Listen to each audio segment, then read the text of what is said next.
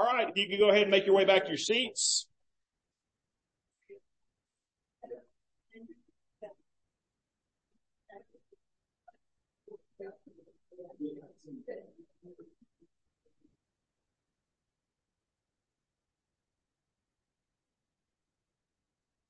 Hmm.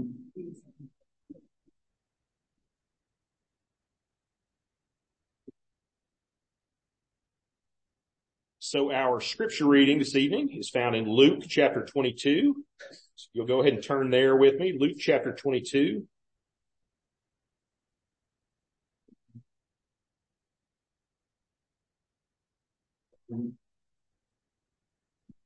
Reading verses 47 through 53. So it says, while we, while he was still speaking, there came a crowd and the man called Judas, one of the twelve, was leading them. He drew near to Jesus to kiss him, but Jesus said to him, Judas, would you betray the son of man with a kiss? And when those who were around him saw what would follow, they said, Lord, shall we strike with the sword? And one of them struck the servant of the high priest and cut off his ear. But Jesus said, no more of this. And he touched his ear and healed him. When Jesus said to the chief priests and officers of the temple and elders who had come out against him, have you come out against a robber with swords and clubs? When I was with you day after day in the temple, you did not lay hands on me, but this is your hour and the power of darkness. Let's go to the Lord in prayer.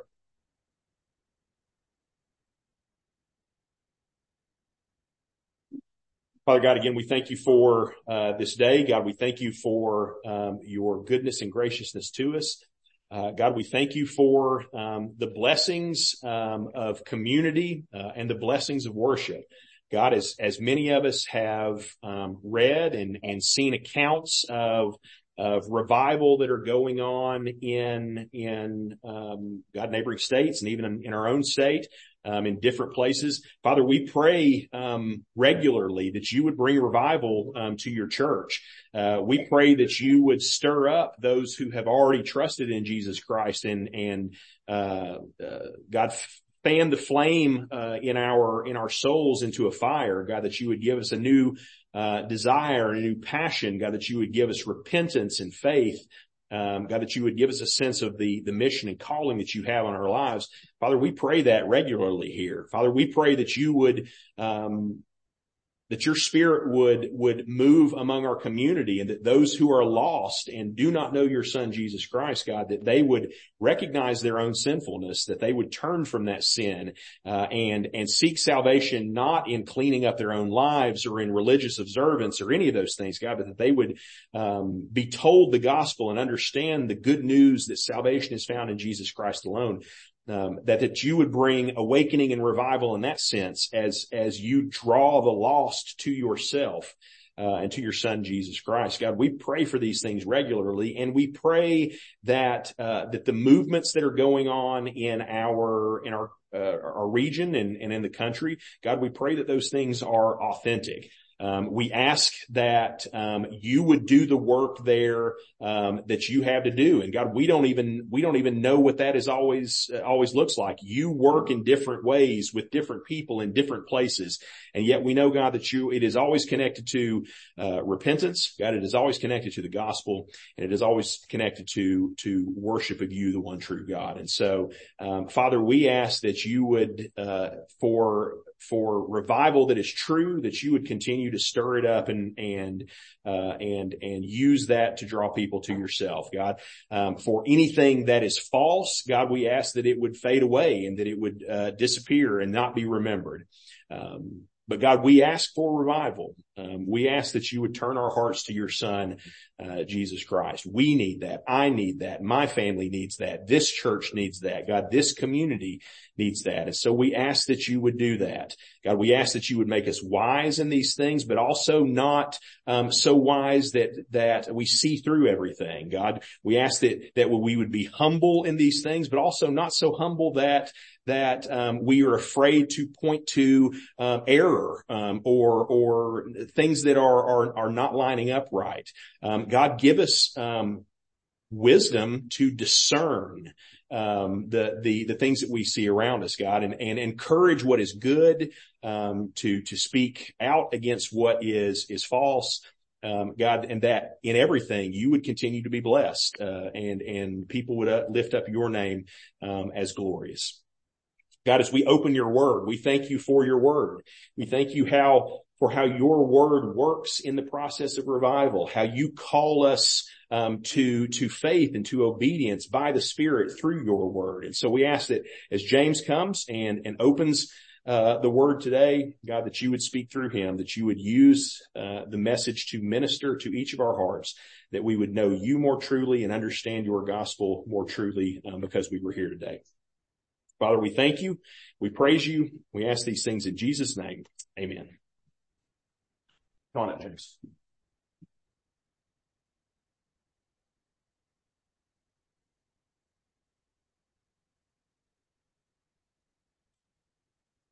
Good evening. Um, please bear in mind, I repair RVs for a living, so I hope you came with low expectations. All right. So, uh, the rest of Jesus, um, it's, uh, it's, kind of a very peculiar story, uh, as you know, much of the stories in the gospel are. Uh, but uh, one of the things that um, Luke does in his writing is he ultimately presents a challenge to the reader to know the scriptures. Uh, Luke, especially as he writes, um, he will write uh, hinting a lot towards the Old Testament uh, he will write in such a way where uh, he expects his readers to recall something from Israel's past in order to understand what he's telling you that is going on uh, with Jesus. Uh, so uh, with Luke, as he is hinting at the Old Testament, what he is showing his readers is that the Old Testament is a shadow uh, it is Christ's shadow. That's ultimately uh, what is presented in the Old Testament, uh, and hopefully, um, you know, I'll be able to to make that more clear uh, through this message tonight. Um, you know, but think about it like this: if you're standing in an alleyway and out in the main street, uh, you notice that there's a shadow of a figure standing there. And since you're standing in the alleyway, all you're going to see is that shadow. To see what the figure is that's casting the shadow, you've got to come out of the alleyway. Um, and, uh, you know, just the idea being the Old Testament being that alleyway and, uh, the, the New Testament, ultimately, uh, being stepping out of that alleyway and seeing Jesus. Uh, what what you viewed only in shadow form uh, from the alleyway. So, um, and and you you see that especially uh, with this uh, presentation that Luke gives of the arrest of Jesus. Um, all four gospel accounts uh, make mention of the arrest of Christ, and it's it's interesting to go through and read all four. Um, and when you do that, you get this understanding that it's, it's quite an event that takes place. Um, all the writers have uh, differing perspectives that they show about what happened during this event. Uh, but Luke writes about it in a particular way uh, to, uh, in a sense, hint at particular situation that occurred in Israel's history. Um, but what we're going to do right now uh, is we're going to take a look at uh, this arrest of Jesus. Uh, so uh, some things to bear in mind.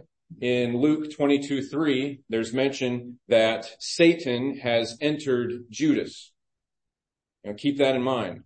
Um, so Satan has entered Judas in Luke 22, 3. Uh, and then um, this event of the arrest takes place at the Mount of Olives.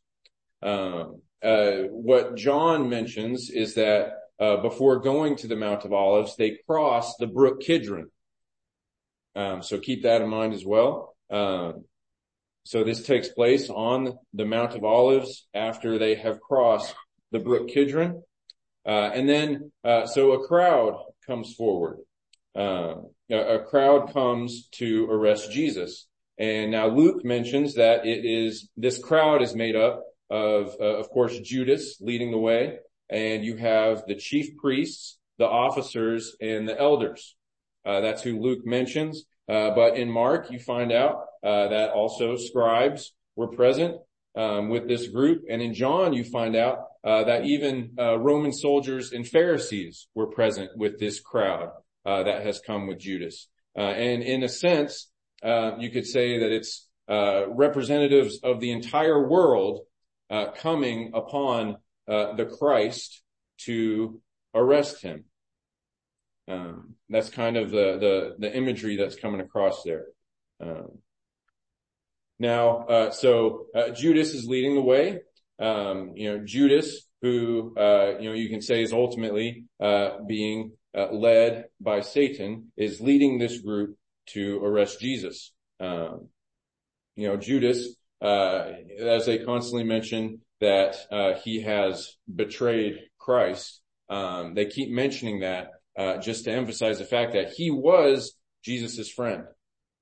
He was very much a close friend of Jesus, uh, who has followed him for the past three years. Um, and so, uh, you know, that brings up a good question. You know, why would Judas do this? Why would Judas betray the Christ like this? Uh, and, uh, we don't know really too much and, uh, just kind of my speculations on the matter uh, which, you know, please uh, just keep them as that. Um, but uh, what I believe is going on, Judas is described as a lover of money. Um, and he seems to have some frustrations with how the ministry is going. Um, and, you know, it seems as though, you know, Judas has possibly come to the conclusions that maybe Jesus is not the promised king you know, maybe not. Um, so Jesus, you know, he seems like, you know, Jesus is obviously a great prophet, but he doesn't seem very kingly.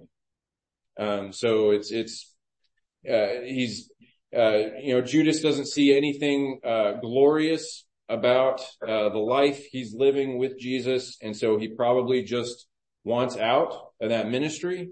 Uh, maybe he can use the betrayal money to go set himself up somewhere and start a new life, um, you know, and try to work to become a wealthy man. Um, but either way, uh, he takes this opportunity to betray, to betray Jesus.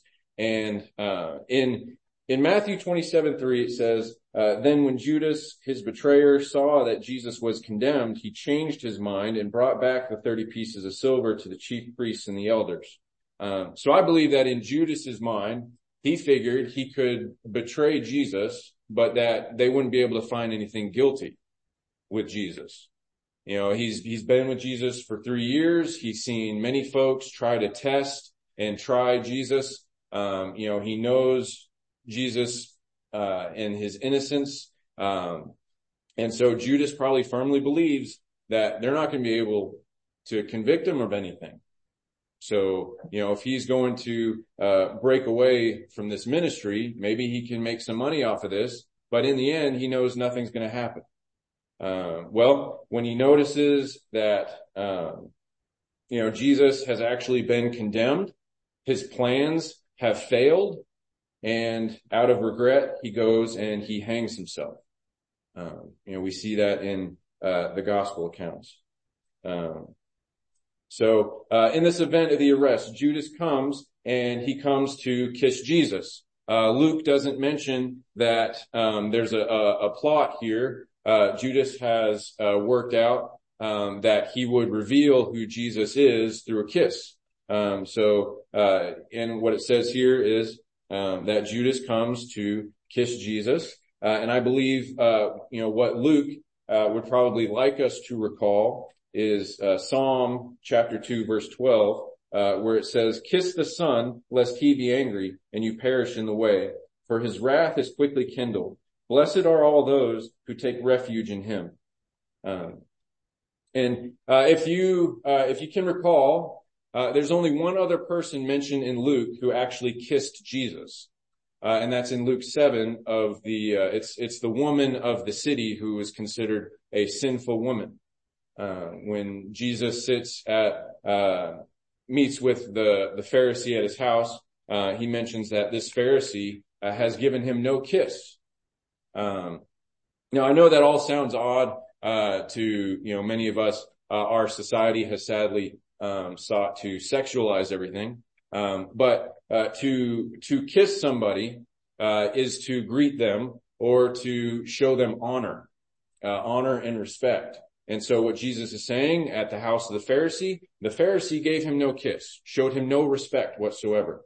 But this woman who was considered a sinner, constantly kissed Jesus' feet. Um, she is the only person that we see who actually is seeking refuge in Christ. You know, who's actually following along with what Psalm 2 says to kiss the Son, uh, lest he be angry and you perish in the way. Uh, you know, blessed are all those who take refuge in him. Uh, that also goes to Judas's shame. Judas does not kiss Christ to honor him. He kisses him as a sign of betrayal. Um, so, uh, you know, and Jesus says, uh, Judas, would you betray the son of man with a kiss? Um, and surely he does. So, uh, the woman from Luke 7, she takes refuge in Jesus. Judas, we see he takes refuge in money. Um, and we see what all that costs him. Uh, all right, page two. All right. So, uh, next in the scene, we see that the disciples step up and they are ready to fight. They see what's happening. They see that this group, this crowd has come to arrest Jesus. So the disciples step up and they are ready to fight. Um, and uh, Matthew uh, would quote Peter as saying, uh, "Even if I must die with you, I will not deny you." Uh, what Peter has in mind there, of course, is he would fight to the death for Jesus. But that's not what Jesus' ministry is. Jesus has not come to take anything by force. He has come to sacrifice himself.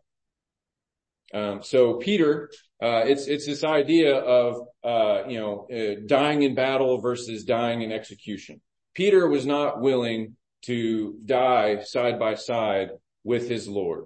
Uh, now in God's providence, that was to set up Peter uh, as a rock for the church, um, you know, that we would find later uh, in Acts. But um, so what we see here is uh, this intention of the disciples to fight for Jesus.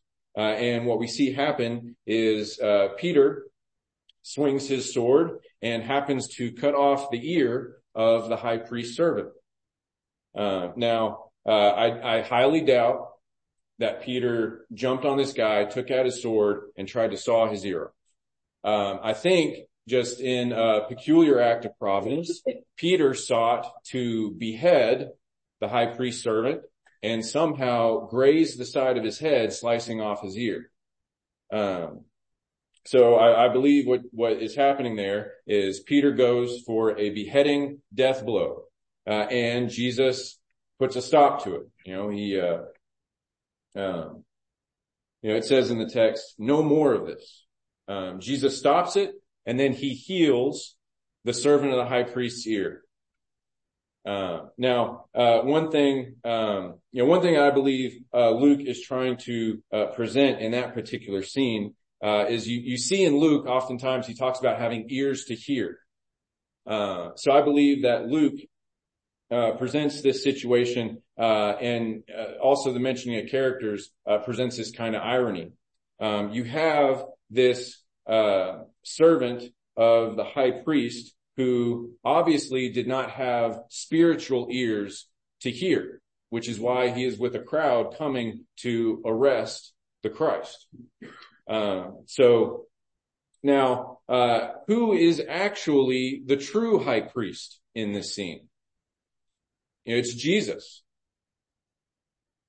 and his servants appear to not have ears to hear, which is why they are cutting ears off in this scene. Um, and so, uh, what does it show Jesus doing? It shows that Jesus is um, giving ears to hear. Um, you know, through this presentation of Jesus physically healing the high priest servant's ear, it's showing um, in physical form what his uh, true ministry is, and that's to give ears to hear. Um, you know, so uh, it's you know not only that, uh, but it's his enemy. You know, the high priest servant is Jesus' enemy. And he is reaching down to give his enemy ears to hear. And then, uh, you know, don't miss, uh, the fact that this is all taking place in a garden. Um, again, you know, Judas with Satan who has entered him, Judas, uh, you know, it's, it's Satan coming to attack this, uh, this Jesus, um, who is like a second Adam. Um, if you remember, uh, the account, uh, in, uh, in Genesis of the fall of man, uh, what happens in the Garden of Eden is you have, uh, Satan coming to attack Eve and Adam standing by doing nothing to defend her. And so, uh, you know, the way that things should have gone in the garden is that Adam would have fed Eve fruit under God's instruction. Instead, what we see is Eve is feeding Adam fruit under Satan's instruction. Uh, and so the account of the fall of man uh, is a, situation that has placed all of humanity uh, in sonship to Satan. You know, that, that is the fall of man. Humanity are sons of Satan and Jesus needs to come to rescue and make sons of God to, uh, you know, as Ash had talked about with adoption. Um, you know, the work of Christ is to come to uh, take sons of Satan and to adopt them to become sons of God.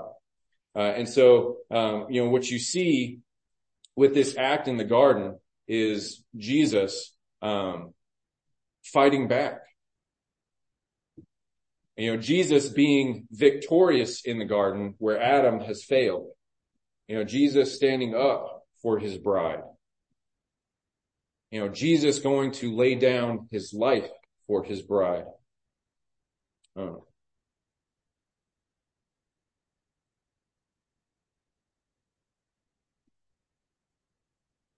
I'm sorry, I'm lost all, all through my notes.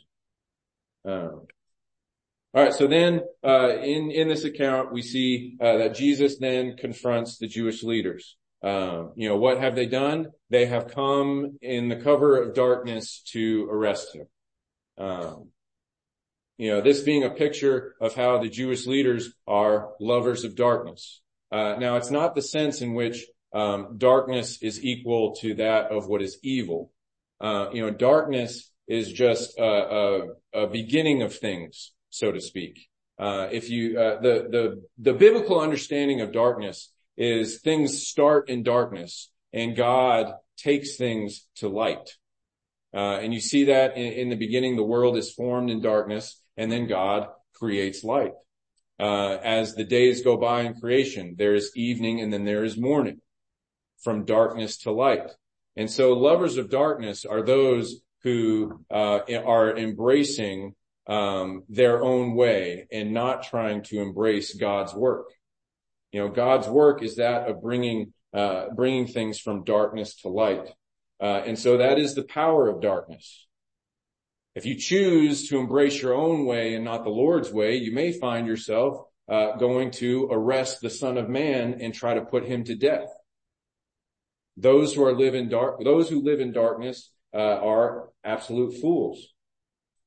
And it's also uh, kind of interesting here uh, where Jesus says, "Have you come out as against a robber with swords and clubs?" Well, I mean, the irony is Jesus is a robber. You know, he has come to plunder Satan's house. Uh, you know, those are those are in his own words. Um, and so they have uh, the the chief priests and the officers and the elders Um, they have come out uh, with weapons uh, under covers of dark, under the cover of darkness, um, because they are uh, lovers of darkness and not lovers of light. Um, now, uh, so in this particular story, uh, you know, what exactly is Luke hinting at in Israel's history? You know, what is it in the Old Testament uh, that Luke is, uh, you know, hinting at uh, with his account of the arrest of Jesus? Um, and I believe what he is doing is um, presenting this in such a way for us to recall Absalom's rebellion. Um, and so, uh, just to uh, summarize that account for you, uh, Absalom's rebellion found in 2 Samuel chapters 15 through 19. Um, and you see, uh, Absalom was King David's son, and Absalom thought uh, Absalom sought to overthrow his father and take his father's kingdom. Um, so uh, we see with Absalom that he would uh, he would wait at uh, the gate where people would often travel who would seek the king to judge uh, particular disputes and cases. What Absalom would do is he would uh, rise early in the morning and receive those people and hear and judge their cases. Uh, and the the scriptures uh, present it like this. Uh, it says, and whenever a man came near to pay homage to him, he would put out his hand and take hold of him and kiss him. Thus Absalom did to all of Israel who came to the king for judgment. So Absalom stole the hearts of the men of Israel. Um, so Absalom being as a kind of a Satan figure, uh, he is working to steal the hearts of the men of Israel. Um, and then and so, you know, there's that reference there to a kiss. He is betraying his father with a kiss. Um, and then, so when Absalom's rebellion starts, David flees with his servants. And it mentions that uh, David and his servants, they cross the brook Kidron. Uh, as they cross the brook, the brook Kidron, they go to the Mount of Olives, uh, weeping as they go. Uh, and then, um, during this time, David finds out that his own counselor, Ahithophel, uh, has um, betrayed him and now works for Absalom as Absalom's counselor. Um, and then David and his servants are met uh, by a, a, man named Ziba, who gives them donkeys to ride and bread and, and bread and wine to lift their spirits. Uh, you know, what does that remind you of? Uh, and then uh, while they travel, there is a man who stops them to curse David. And one of David's followers, Abishai, offers to cut that man's head off. I mean, that's what he says. You know, he says, do you want me to behead this man? And David says, no, no, do not. Do not harm that guy. You are not to cut his head off. Um, and then, uh, when David's former counselor, Ahithophel, realizes that he made the wrong choice to serve Absalom, he goes and he hangs himself. And then Absalom, uh, he brings an army to battle and uh, they get defeated by David and his servants. And while Absalom flees, uh, he gets caught and hung and killed on a tree. You know, the scriptures uh, present it as he is suspended between heaven and earth, uh, hung on a tree. Um, and then he is put to death there. Uh, and then uh, that death results in the return of the true king to Israel. You know, there was a death that brought peace to Israel. Um, and so, uh, you know, what I believe uh, Luke is trying to get you and I to realize is that this Jesus is the true fulfillment of Israel. Um, you know, in this situation uh, with Absalom, where uh, this uh, Satan figure has worked a rebellion and gotten all the hearts of Israel to turn against its true king. Um, in the end, what can we expect? That rebellion is going to be squashed and the true king will return. Jesus is the true fulfillment of Israel. Israel's entire history is Jesus' shadow. Um, and in understanding that, we know that Jesus is this son that we need to kiss and take refuge in. So Jesus, he has come to take from Satan what is rightfully his, and so that he can give them ears to hear. And so let us hear, let us kiss the son, and let us take refuge in him. And please bow your head in prayer.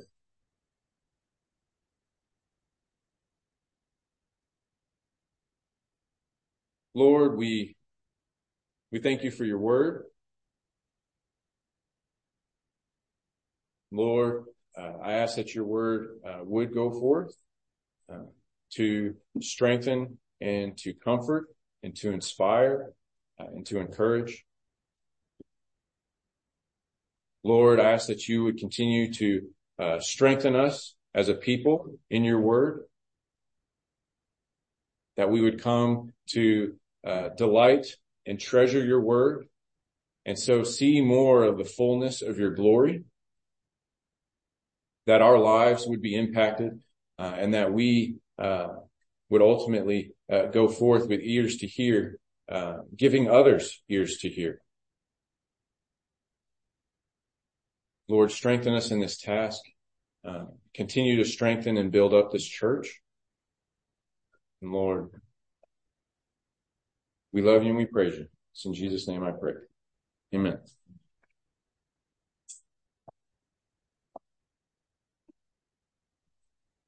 Please stand and sing as we close out the service this evening.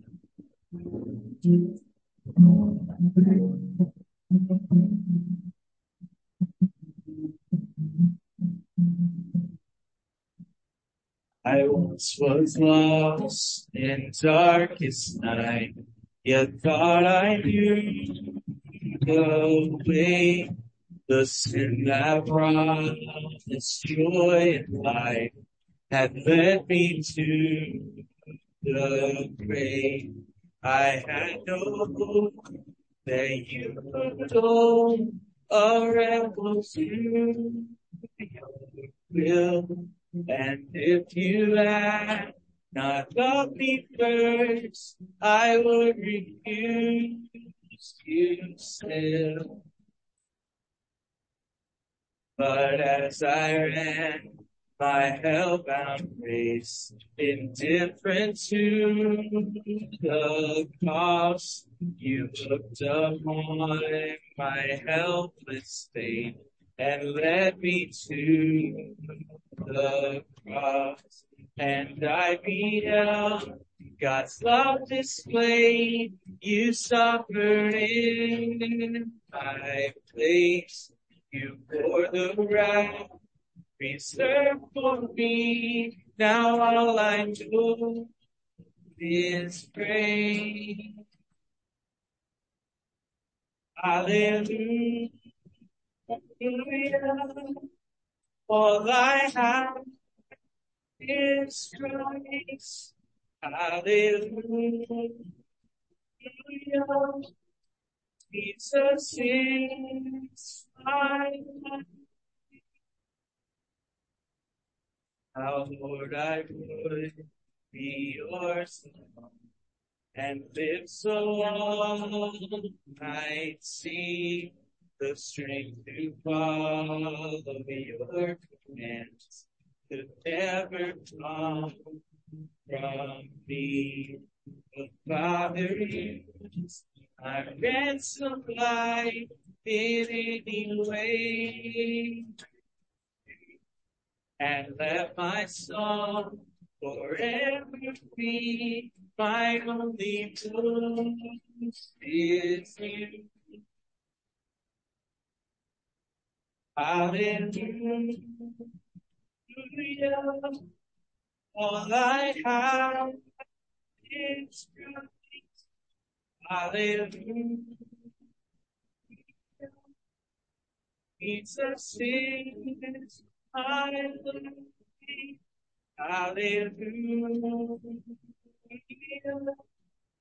All I have is gravity.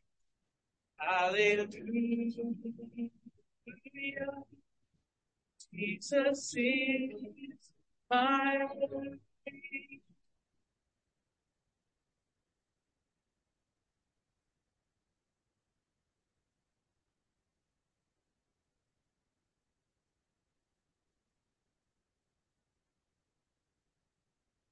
Amen. Uh, thank you, James. So something, and we've talked about this some before, but, but maybe as a, as a quick sort of refresher. Okay. So when we look to the scriptures, there's a lot of times in which, um, what people have noticed throughout the history of, of reading the scriptures and studying the scriptures, uh, there's a concept called the, the fourfold reading of scripture or, or it's called different things. But, but here's the idea is that when you read the scriptures, there's, there's sometimes as much as four things going on. Okay. For one, there's the story itself. Okay. There's the historical event that happened. And so we could read there in Samuel about David's fleeing from Jerusalem, or we could read in the New Testament about, about Jesus and hit the events that happened in the Garden of Gethsemane. And those are events that happen and in real events and take place. And we can read them for what happened there, right?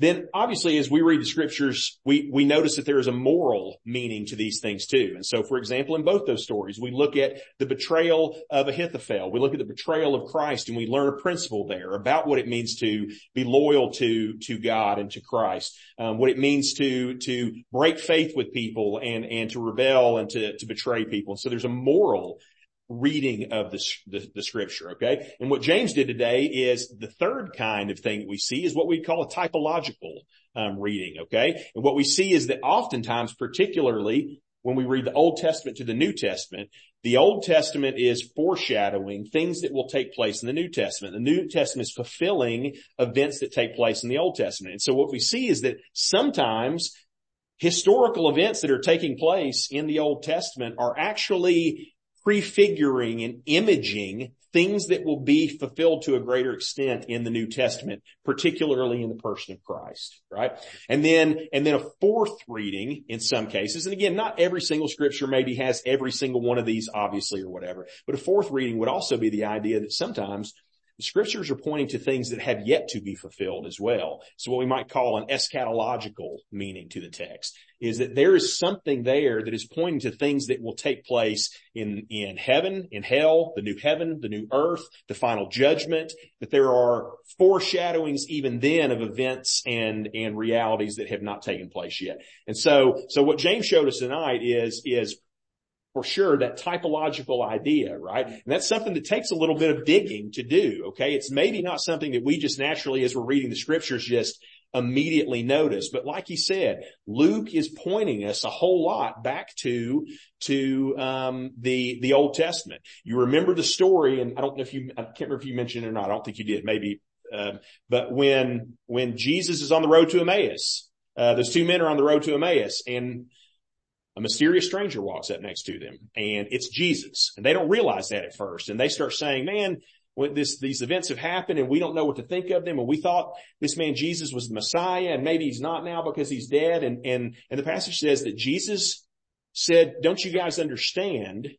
And then he showed them how all of the Old Testament had pointed, pointed to the necessity of things happening, happening the way that it happened right? That the whole Old Testament was pointing to the fact that Jesus Christ had to come, um, live a perfect life, die a perfect sacrificial death, and be raised um, to uh, from the dead. And that they had misunderstood. They had not seen all the little clues throughout the whole story of scripture that pointed to the reality. That's what a typo- typological reading of the scripture is. And that's what we saw tonight with James. So James, thank you. Good stuff. Um, thanks for, for being able to, to jump in and, and, and share with us tonight. Cody, thank you again for, for coming, um, and, and leading us in worship. Um, pray for revival. Okay. Um, lots of stuff going on. You're reading about it online and there's all these different opinions going back and forth and stuff. And, and so, um, pray that, uh, uh, the things that are happening would be true and authentic that uh, that God would work these things in our own lives, um, whether as a function of a unique work that He's doing here, or a function of things that He is doing around our country, Um, but that God would, would move in our hearts, draw us close to himself, work in us repentance, work in us taking refuge in Jesus Christ alone for our salvation. Um, and that we have a calling on our lives to not only live in holiness, but to take that message of the gospel to, to those around us. Um, hope you have a great week. Um, may the Lord hear this benediction as you go. May the Lord bless you, keep you, make his face shine upon you and be gracious to you, turn his face towards you and give you peace. We'll see you next week.